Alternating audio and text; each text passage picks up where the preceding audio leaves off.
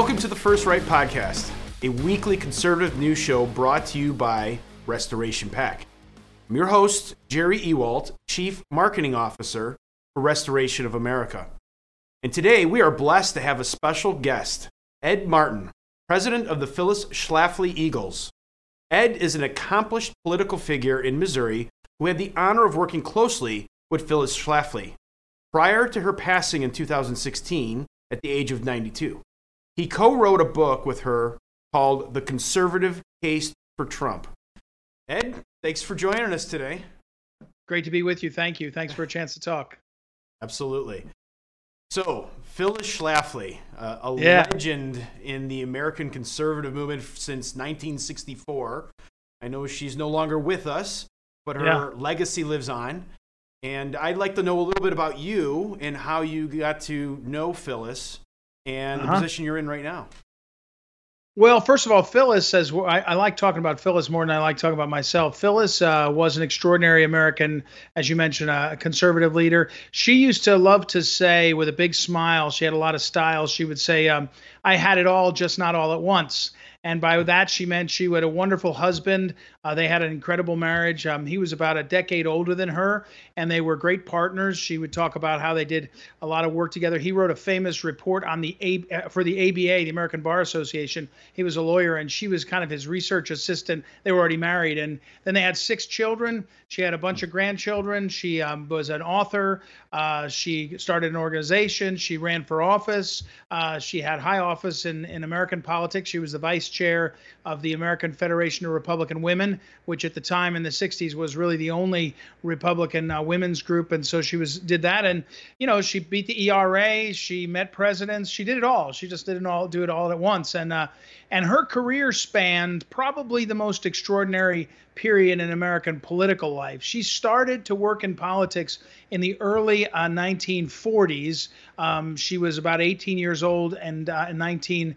Uh, she was born in 1924, and so she was just kind of getting uh, into uh, 18, 20 year old, and and then all the way through till 2016. And um, one of the things she was very proud of was that she attended every Republican National Convention from 1952 until 2016. She attended again in 2016 and was proud to cast her vote for uh, uh, then candidate and nominee Trump. And so she was involved in politics. She used to say, politics is where the action is. Um, you can say you deep thoughts in ivory towers or other things, but if you want to make a difference, you got to get involved in politics. And we can talk about lots of different aspects of that. She she was first famous for being an expert on uh, the what's called the strategic balance, the the problem of how do we handle those Soviet threat. And she actually was a lay non-military expert on all the aspects of Soviet uh, power and military power into the 1960s, and uh, really only became famous for being uh, the founder of the pro-family movement because the ERA fight found her. And and um, so um, I myself have been involved in policy and politics uh, uh, since I left law school. I graduated law school and worked my first job working in human rights work, uh, working on family issues and school choice and pro-life. Um, met Phyllis. I, I, was living in St. Louis for 25 years or so. Met Phyllis, and became friendly with her, uh, but only went to work with her specifically when I became chairman of the Missouri Republican Party, which is an unpaid position. And um, so Phyllis said, "Hey, I'll give you some office space." and you can give me some of your time for pay uh, to do some work there. I was practicing law at the time, and so that's when we started working together. And I worked with her the last uh, almost five years of her life uh, and she asked me to succeed her. And so her vision is and was uh, and is now today what we do. We call ourselves the Phyllis Schlafly Eagles now. It used to be called Eagle Forum and all sorts of different names, but Phyllis Schlafly Eagles using her name. And our, our difference value add compared to other think tanks or entities is we are really conservative. We're truly conservative, kind of America first before um, Donald Trump or anybody else popularized it. Phyllis in the 60s, one of the reasons she got so famous was she was writing about the globalist influence that was then really Soviet fostered, and, and she was worried about it. But so we know uh, policy, conservative policy, uh, but we're, um, and particularly pro family policy, but we also know politics. uh, it's no use having deep thoughts and not being able to figure out how they fit together. It doesn't mean we always uh, get it accomplished, but our interest is in influencing what's happening in politics because we know that's how you impact uh, impact policy, or that's how we can do that. So that's a kind of thumbnail of uh, of who we are. Yeah, and and that type of expertise is desperately needed right now. So I'll, I'll ask, right? Just maybe even sum up the whole thing. We see a rapid deterioration of our culture right yeah. And so, from what you just said, this would not have surprised uh, Phyllis at all. What What do you think she would have said in leading up to this? Well, I mean, I think Phyllis uh, would would have. She was a happy warrior. I mean, she she did not get let herself get down. I mean, she'd get behind closed doors and and she have her worries. I remember she wrote a book called "Who Killed the American Family," and she stood in my office and leaned against the door jamb and she said, "Okay, I finished all the chapters. Now I got the last chapter, which is what do we do about it?" And she's like, I'm not sure. You know, we I got some thinking and working to do. I mean, we know the the odds are long. We know that the uh, that the the uh, the reality is really tough, and I think she also was a woman of deep faith. Um, she always uh, thought and believed that um, that was a starting point, and um, she used to say that one of her secret weapons in the fight against ERA was prayer. Um, and people, you know, she was not always uh, overtly or uh, publicly uh, identified as, you know, sort of a certainly a Christian, but not you know she didn't lead with her religion. She but she knew the basics. Um, I think she would say at this moment we're reaping uh, the uh, the unfortunate um, uh, of you know kind of downside of a hundred plus years of bad education. Um, for many decades, Phyllis was writing about the school teachers unions and the precursors to Common Core, the idea of watering down. She was very taken with a book called Crimes of the Educators, written by uh, Blumenfeld and um, Newman, uh, Alex Newman, which really cataloged how they started this plan in the late 1890s into the 1910, 1900s, 1910s to destroy our kids. And so she would say we take it back by our family structure, we take it back by our local community.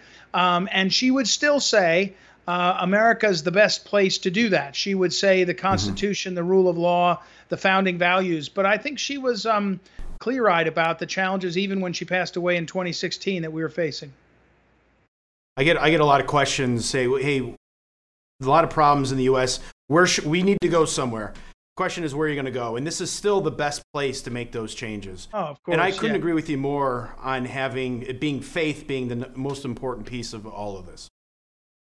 Well, yeah, and and look, um, one of the things that knitted us together was people uh, you know remember this they hear it but our values knit us together. It's a judeo-christian country. It's really a christian country not meaning it's a christian religion that runs it. It means that the values when you have a, a system that's the rule of law it has to be bound on a respect for the other person the human being. And and you know that when you have a handshake or a contract you're going to honor that. And if you don't you're going to be held accountable. And that that's a starting point. And so when you see the the fabric being uh, pulled apart you know we have to worry about it i mean we do have to worry about that and we have to be be clear about it. But it is still the best place on earth.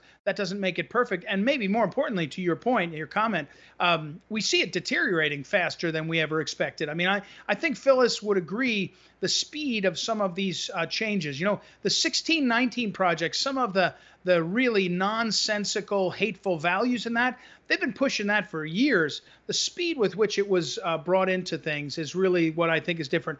I would also say that Phyllis was willing and able to be counter to what would have maybe been perceived as a Republican orthodoxy at times. She was counter to the free trade movement. She said free trade is taking away jobs from our families in favor of Wall Street. Um, she was that was early. She was a she was a very strong and early proponent of uh, of the uh, securing the border. That we were not only losing uh, wage earning, um, you know, we're driving down wages by having illegals, but also we were not making sure we were bringing the right people in to assimilate. And, you know, I think that she was ahead of the curve on that. And there's a number of examples. Uh, another quick one to tell you she wrote a wonderful speech in the 1980s about um, why did America, why was America the place where so much of the greatest inventions in history were done? You know, how, how come it didn't happen in, in Europe? Why didn't France come up with his laundry list? Why didn't England? And the answer was our patent system was you know, the only right mentioned in the Constitution before the Bill of Rights. In the Constitution itself, the only right is the right of inventors, the right of patent, uh, right to have your own uh, invention. You didn't have to ask the king. You didn't have to ask uh, some divine right. You invent it, not first to file. Not you have the right, and it spurred this innovation, that sort of sense of property rights. So she led on that kind of fight, and um, and I, I, I think that that um, that part of it uh, uh, of this is lost in this country, or we're losing ground. And last thing I'll say is, one time I was beating up on John Boehner in her presence. I was saying, you know, Boehner this and Boehner that, and Phyllis said, "Hold on a second. Everything he does, I agree with, but be careful because John Boehner." You know, is a man, and we object to what he's done. We don't object to him. And I believe she she had a sense of the image and likeness of God in every other uh, being, mm. a, a human being, and it, it, informed how she understood, for example, environmentalism. Nobody's against. She loved to go to Michigan where the lakes are gorgeous. Well, nobody's against that, but there's a primacy, right? There's a hierarchy, and um, and I think that she um, was really special at teaching that. And again, same thing with the family. She would have said that the family is the best place. Mother and father build a family the best place. She also would have, and she would have said Ronald Reagan was a real loser and a really bad person, bad actor to sign the no fault divorce laws in the late 1960s as governor of, of California. He did that. That was not a good thing. And she would have said that. She often said that, or often, but, Call him but out the point, yeah, call them out. But the point is, we are where we are, and now you have to say, okay, we want to foster marriage. We do want the mom and the dad, but when you have a single mom, what do you do about it, right? How do, how do we? You, you you still live in the practical moment we're in, and uh, that's something mm-hmm. I think that is rooted in the love of every person as made in the image and likeness of God. You, you have to wonder if conservatives today really understand who Phyllis was. Not only what she stood for, but how she did it. And what you're explaining to me is she was absolutely fearless and she answered to a higher calling, not the Republican Party, for example. Well, that's for sure. She she would have said to you that she, um, if you want a third or fourth or fifth party, go to Europe. But if you want it, and you're America, you got to pick one of the two parties. And if you pick the Republican Party, make it better. And I'll, I'll give you the example there. Starting after Roe v. Wade in the 70s, Phyllis started to work on the pro-life issue, and in particular, starting in the, after the 76 convention, she worked to put the plank in the pro the pro life plank in the platform of the party, and she did it, and she succeeded. And by '84, Reagan had signed off on the, a great pro life plank, and in the '90s, George H.W. Bush and the and the globalists and people wanted to they were they had money raised and they were doing efforts to make Amer- make a Republican Party pro-abortion, pro-choice. And Phyllis fought it off. She started an effort and she fought it off too. She would say at the end of her life that maybe her greatest achievement was keeping the pro-life plank mm. in that in that party because you say, well, who really abides by uh, parties, you know, party platforms? What's it mean? Well, I'll give you an example. In in Ireland, systematically, there was an effort by the pro-gay marriage groups to remove the uh, marriage uh, platform planks in their parties, and they did that in the early 2000s. And by the time they voted as a nation, seven or eight years later, 90% of the people, in other words, you you you start to the word is a little overused, but you start to normalize how people see something. And last point on this, you say, who's Phyllis Schlafly? History will mark her as one of the greatest writers, especially in political writers. And the reason why is because she never stopped writing. When she was 14 years old, a teacher told her, go home and write a paragraph a night, every night, bring it back in. And the rest of her life, she died on her deathbed working on her last column, which was published two days after she died. She died the next day. We launched her last book. She and I had co written it the, the day after the conservative case for Trump, it was. So she thought of herself as a writer. And when people say, What would Phyllis say to do? She'd say, Learn to write, not speak. You can train yourself to speak later. You can, but if you learn to write, you think. If you learn to write, you think. And let me tell you what I, I would say. I say this a lot to people about the current moment we're in we have to have the courage not just to take our kids off of TikTok. I mean, you and I are doing that probably, right? We're working on that. Yes. We should be doing yeah. something like this. We should be saying something like this. If you can't drive a car till you're 16 and a half, where I live, you can't have a social media till you're 16 and a half because we're driving our kids off a cliff. We're letting them drive themselves off a cliff, and it's not even close. This isn't bad guys coming up with jingles. This is neuroscientists in California changing the wiring of our kids' brains through smartphones and social media and, and video games. You know, we've been talking the the Schlafly brothers, uh, uh, Phyllis's two sons, Andy and John, write a weekly column, and they've been writing on this that the video games. We're, we're not against anger, hate, or free speech. I, if you want to be a jerk when you're old, I don't care. But when you're 15, if you're doing uh, gaming that's not just violent, but it's designed to change your brain, your neuroscience of your brain, and that's what they're doing. Meta slash Facebook is the largest neuroscience company in the world. Forget about Stanford's research wing. It's Facebook Meta changing the brains of ourselves, we should be worried, and our kids. And this extends to every aspect of life from, from violence to treatment of women and men to pornography, which therefore is about sexuality. I mean, and we're sitting here saying, oh, I hope people will not stifle my view on January 6th. I have a very strong viewpoint, but that's not what's really at stake. What's at stake is much, much bigger. Well, you, you think about how Phyllis learned to write through her teacher, having her write this paragraph every night. And then you compare that to now like Twitter, TikTok, things like that, yeah. where you're constrained to certain characters and how much you can actually write. It's completely changing the way people think. You have to get it out very quick and fast and on point. And if you don't, then no one's going to listen. Yeah. So it, it is changing the way people think. Yeah, I mean, and and and the comeback from the you know when the people watching us say, oh, you two are you know you're you wish you could go back in time to you know Ozzy, you know, and uh, and Harry and, and all this stuff, and uh, you know, the, but is look when the printing press came about, the first 50 years after the printing press, you know, the, besides some pamphlets, the largest use of it was dirty stories. People were por- pornography, effectively pornography of the day, right? And and and and then after that, soon after that, you know, scientific journals happened, which had a great effect on being able to make progress in science and all. So tools are neutral as to the relationship that we have as God's creation to them.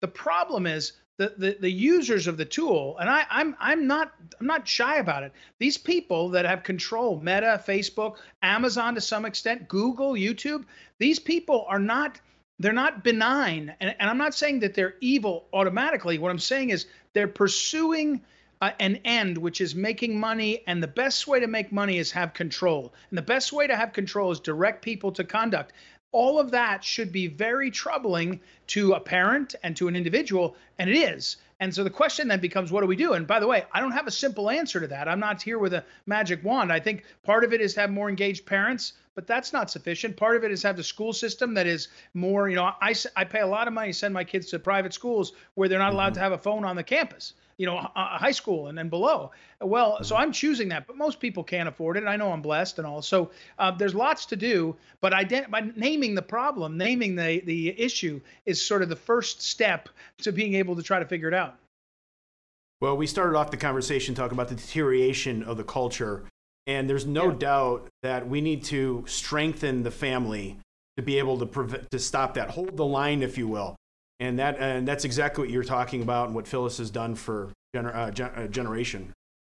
Yeah, and, and some of the attacks against the family are obvious, right? I think, you know, when we all can even talk about abortion, for example, or the motivation of our, our families and parents about schools, uh, but some of them aren't as obvious. You know, one of the things that we've had occur is that the, the growth of the state, uh, whether you're talking about the federal government, that state, or local state, actual, you know, Illinois or Missouri or whatever, the power uh, to uh, dominate our families' lives. I mean, there's a lot of abuse in our, uh, say, family court system that is that's really led by feminists and leftists who have a view that they are, you know, sort of, you know, uh, forcing upon the country. And when you read "Who Killed the American Family" by Phyllis Schlafly, or one of her later books, last books, mm-hmm. you see chapters on subjects like that. So it, it's a complex problem, and uh, um, it's not it's not one dimensional or, or it's not one causation. Uh, but what is true is this: there is a generalized attack on the American family and it has it is coming from the left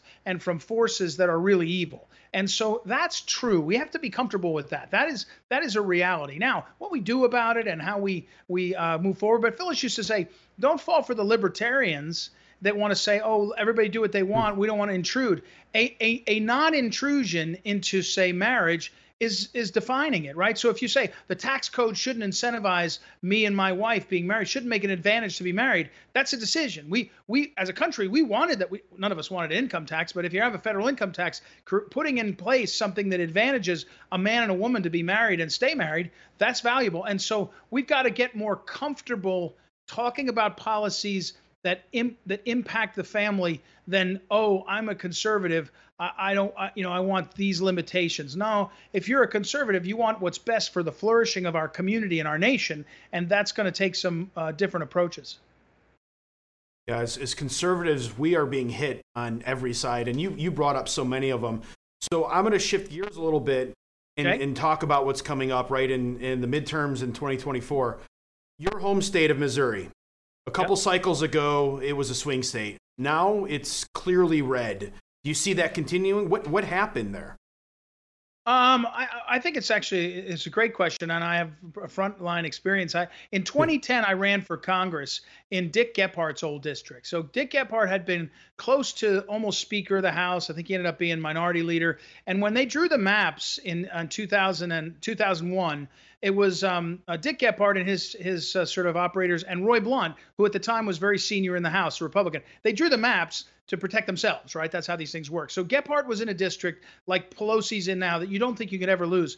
I in 2010 I, I almost won. I lost by about a thousand, 1,800 votes or something, and it was because a lot of the people that looked like Democrats in the past and were Democrats were shifting. They were working hmm. people. They had family values. They they wanted uh, more opportunities. They were watching the hollowing out of America. So a place like Missouri, um, you know, people don't realize in in um, in Ross Perot's first run for president, there were two places where he outperformed. One was New Jersey, uh, which I, I grew up in New Jersey actually, so I have that sensibility. And then the other place was in the collar counties of St. Louis in Missouri, because there's all these working people that just thought, hey, I kind of want America first. So that's what Missouri is. Missouri's got a lot of conservatism. The John Ashcroft wing of the Republican Party occupies the whole state except Kansas City and St. Louis and they have trended towards a more uh, a conservative sensibility, especially because we lost all those jobs. We had auto making jobs, we had Anheuser Busch jobs. All these jobs left, and the feeling was they left because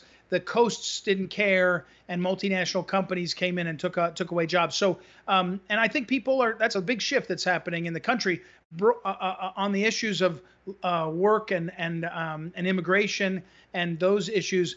Um, and so I think Missouri is pretty solidly red going forward. A very, very pro-life. The people that could win in the last 20 years, the only people that could win were sort of faking it at the top level. Democrats that were sounding pro-life and sounding pro-gun, and and they really were, uh, not, uh, you know, they weren't, but they're, you know.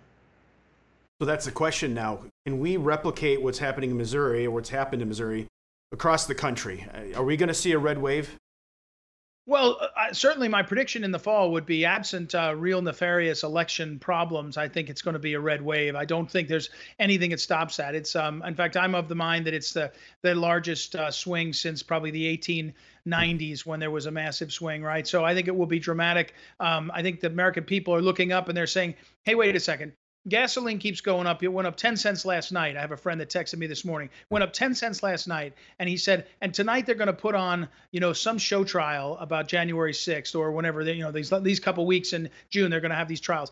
And so the disconnect between the Democrats, um, you know, you have Chuck Schumer standing on the steps of the Supreme Court saying by name, Kavanaugh, you will pay, and then of course a, a person in this country goes and does what exactly what what uh, Schumer says and goes with a gun to kill Kavanaugh's family and and that Chuck Schumer should resign. I mean, this is obvious. Absolutely. This is normal. Normal self-respect, normal uh, shame would make it that thus. But so I think it's I think it's a red wave in the fall. Um, the real problem, though, to be honest, is what will our side do with it? Meaning, conservatives will win, Republicans will win, uh, the party that has more conservative positions will win.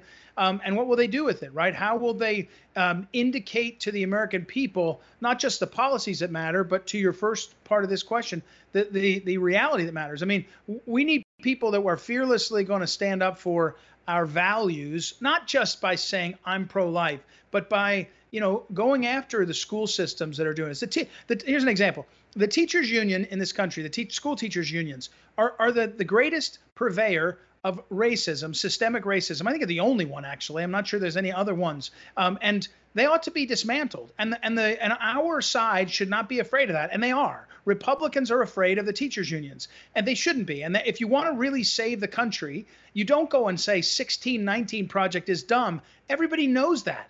And everybody that has a brain knows it. And if you don't have a brain and don't know it, you're not the, you're not at the center of the thing. But what's happened is the school teachers unions took hundreds of millions of dollars during COVID for PPE and training, and they are using it to solidify what they're doing in our schools. And they want this kind of stuff happening. So I, am concerned that our side will be clear enough about the uh, the set uh, uh, uh, the direction of the country if they get some power in the fall, uh, and that's our job to be articulating. I think what and we take it as one of our jobs at the Eagles to to be clear what we think should be happening to succeed for the country. Yeah, no, and at Restoration America, we're joining you in that battle too, because absolutely yep. we have to stand clear on what is needed, and we can't back down. Ed, this was fantastic. Thank you so much for joining. And anything no, look, that you would like to share yeah. at the end? No, no, it's great. To, it's great to be with you. You know, if people go to phyllisschlafly.com, I tell your your viewers and all and your people, um, if you go to phyllisschlafly.com, my email address is ed at phyllisschlafly.com.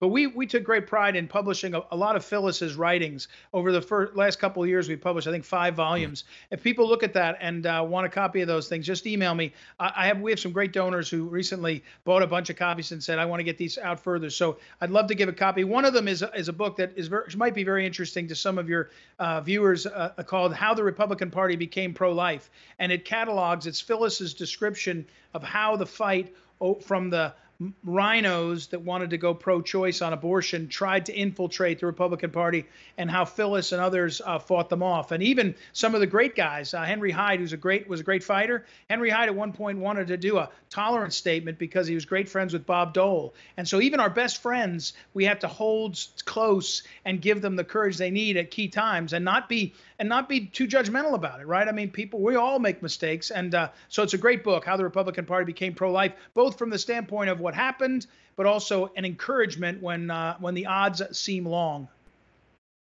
Yeah, I know. Phyllis Schlafly, a true American conservative and someone we need to emulate moving forward. Ed, thanks uh, for having coming on the show.